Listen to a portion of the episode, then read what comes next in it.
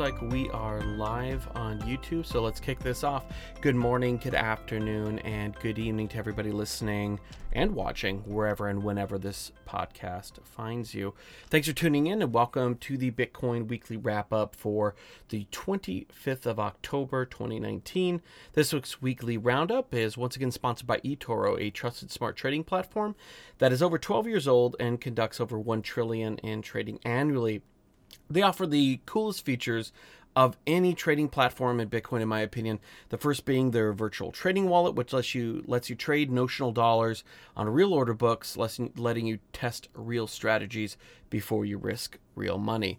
The other being their newest feature, which is copy trading, which allows less experienced traders to find traders who have already proven themselves among the 11 million others in their trading social media platform on eToro. And you could pick one, two, as many as you like, allocate a percentage of your portfolio to copy their trades. And you may be asking, why would legit traders allow others to copy them? Well, they get a percentage of your profits, so they basically create a larger portfolio for themselves to make money with. You make money, they make money, everybody wins. So head over to didyouknowcrypto.com/eToro. That's didyouknowcrypto.com/eToro. And that will redirect you through my affiliate link. And this lets them know that you're a listener. It also gives you $50. So once again, we have a win-win. You get $50 subject to some minimum deposits, but you also help me out, and eToro is happy with everybody.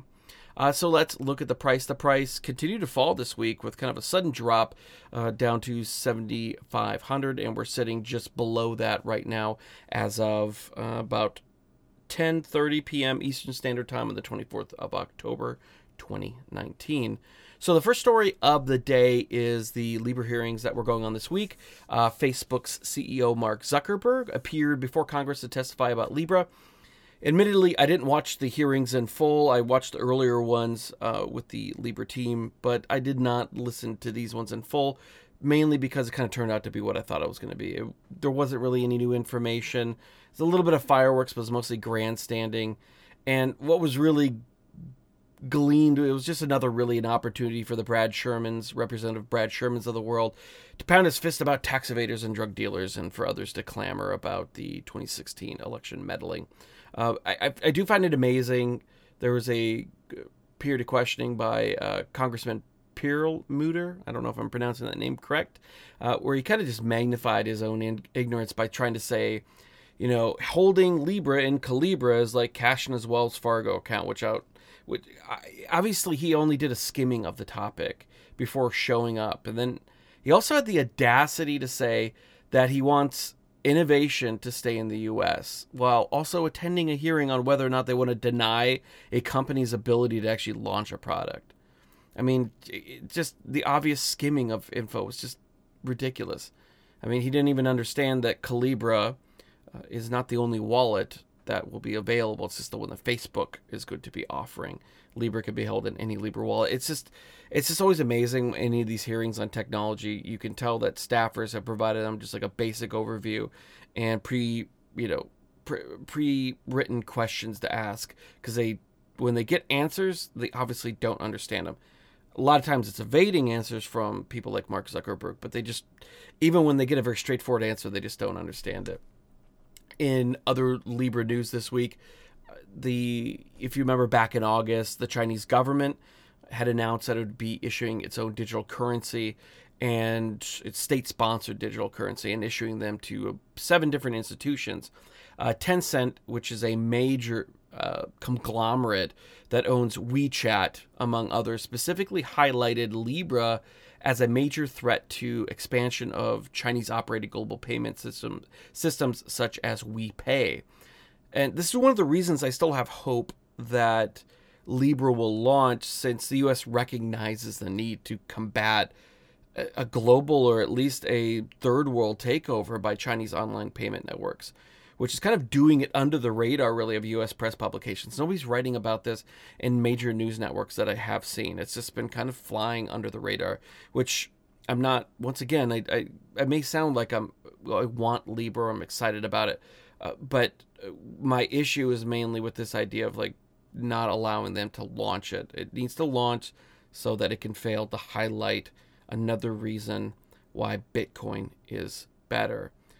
So this global takeover throughout the third world and the quote-unquote unbanked by these Chinese-run, things like WePay is a very real threat to the ability for, the West to resist Chinese hegemonic efforts throughout the world. And Zuckerberg, in his testimony before Congress, actually kind of highlighted this. And I still think that this is probably his real... I wish he would have pounded on it for his sake. Pounded on this because I think it's really his best avenue for approval. But then again, these hearings are mainly just for grandstanding. So much of it was just based around Cambridge Analytica, the 2016 elections. Are you going to...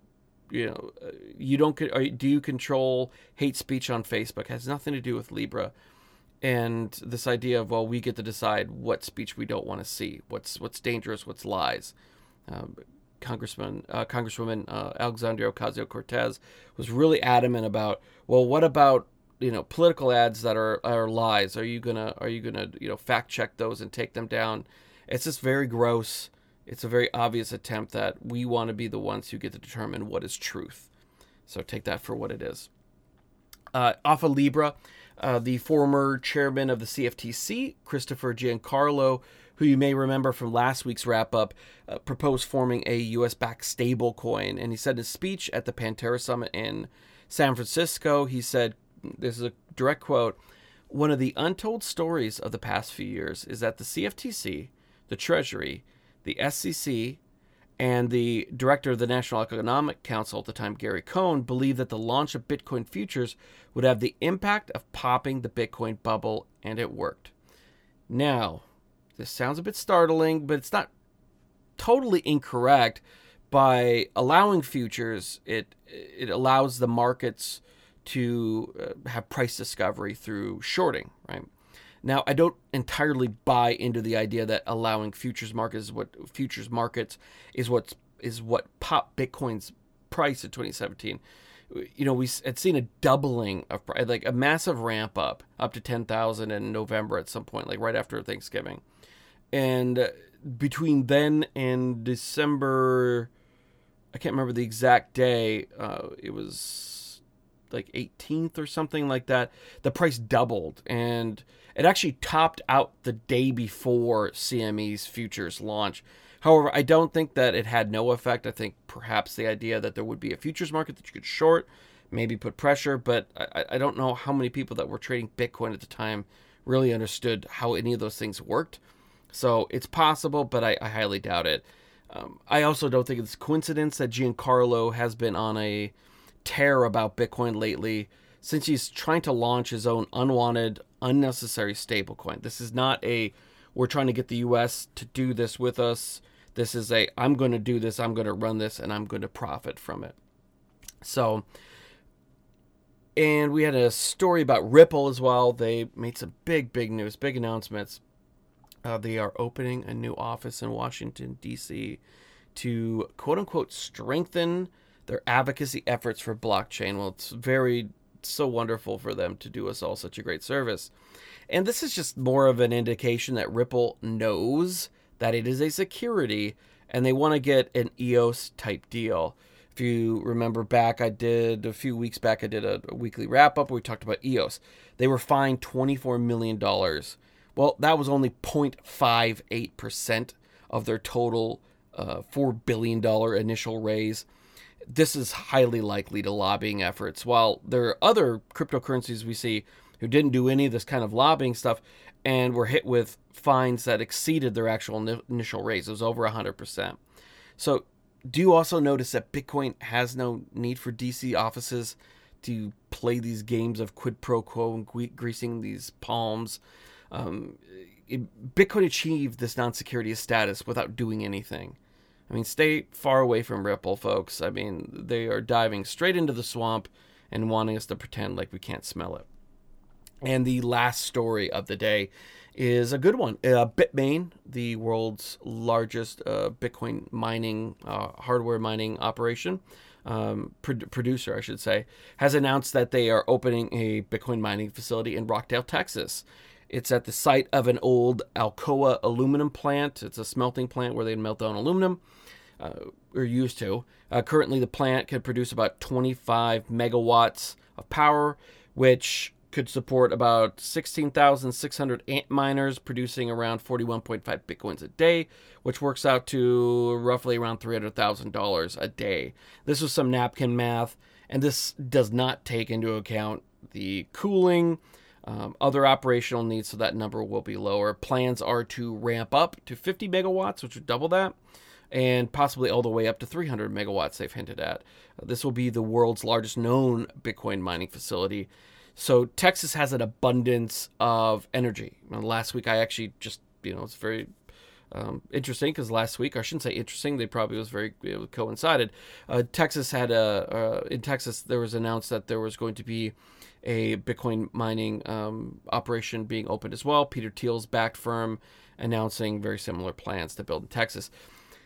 And this is Texas, like I said, has abundance of energy. They produce more energy than they actually use. So this is very good. It's cheap energy for Bitcoin miners. And they also have a lot of natural oil fields to produce natural gas blow off, which also is very good. The only issue they have is it gets very hot in the summer. So cooling is a problem, but it's also dry, which is very good for any kind of electronic server type of things. So if you're actually interested in, because a lot of people bring up issues about Bitcoin energy use. So if you're interested in learning more about Bitcoin mining energy use and kind of a lot of the myths that surround it, such as it uses more energy than Ireland or whatever fill in the blank country, check out my episode that I did at episode 28, which can be found at didyouknowcrypto.com/28. So links will be in this week's wrap up if you're listening at didyouknowcrypto.com/wrapup10, or if you're watching on YouTube, just look below in the description and it'll be down there. And that is actually it. That's it for the weekly wrap up. So I wanted to thank you for listening.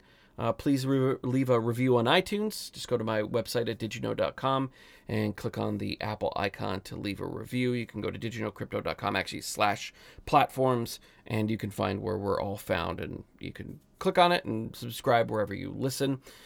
If you could also go over to supportmypodcast.com. So this is not just my support stuff. There's a button there that says listener supported discounts. These are absolutely free. A little pop-up that asks you to be put on an email list, and all I really do is I will email anybody on that list to say I have, brand new, discounts for you. That's all I'm going to use it for. I'm not going to spam you with stuff. And if you go over to my sponsor eToro at didyouKnowCrypto.com/eToro, you'll get that $50. They'll be happy with me. Everybody wins. But mostly, I'd like to thank you all for listening or watching, depending on what way you're consuming this content. I really do appreciate it. You guys make it all worthwhile. The numbers have been looking good, so I really do appreciate it. Please share with family and friends, and have a good night.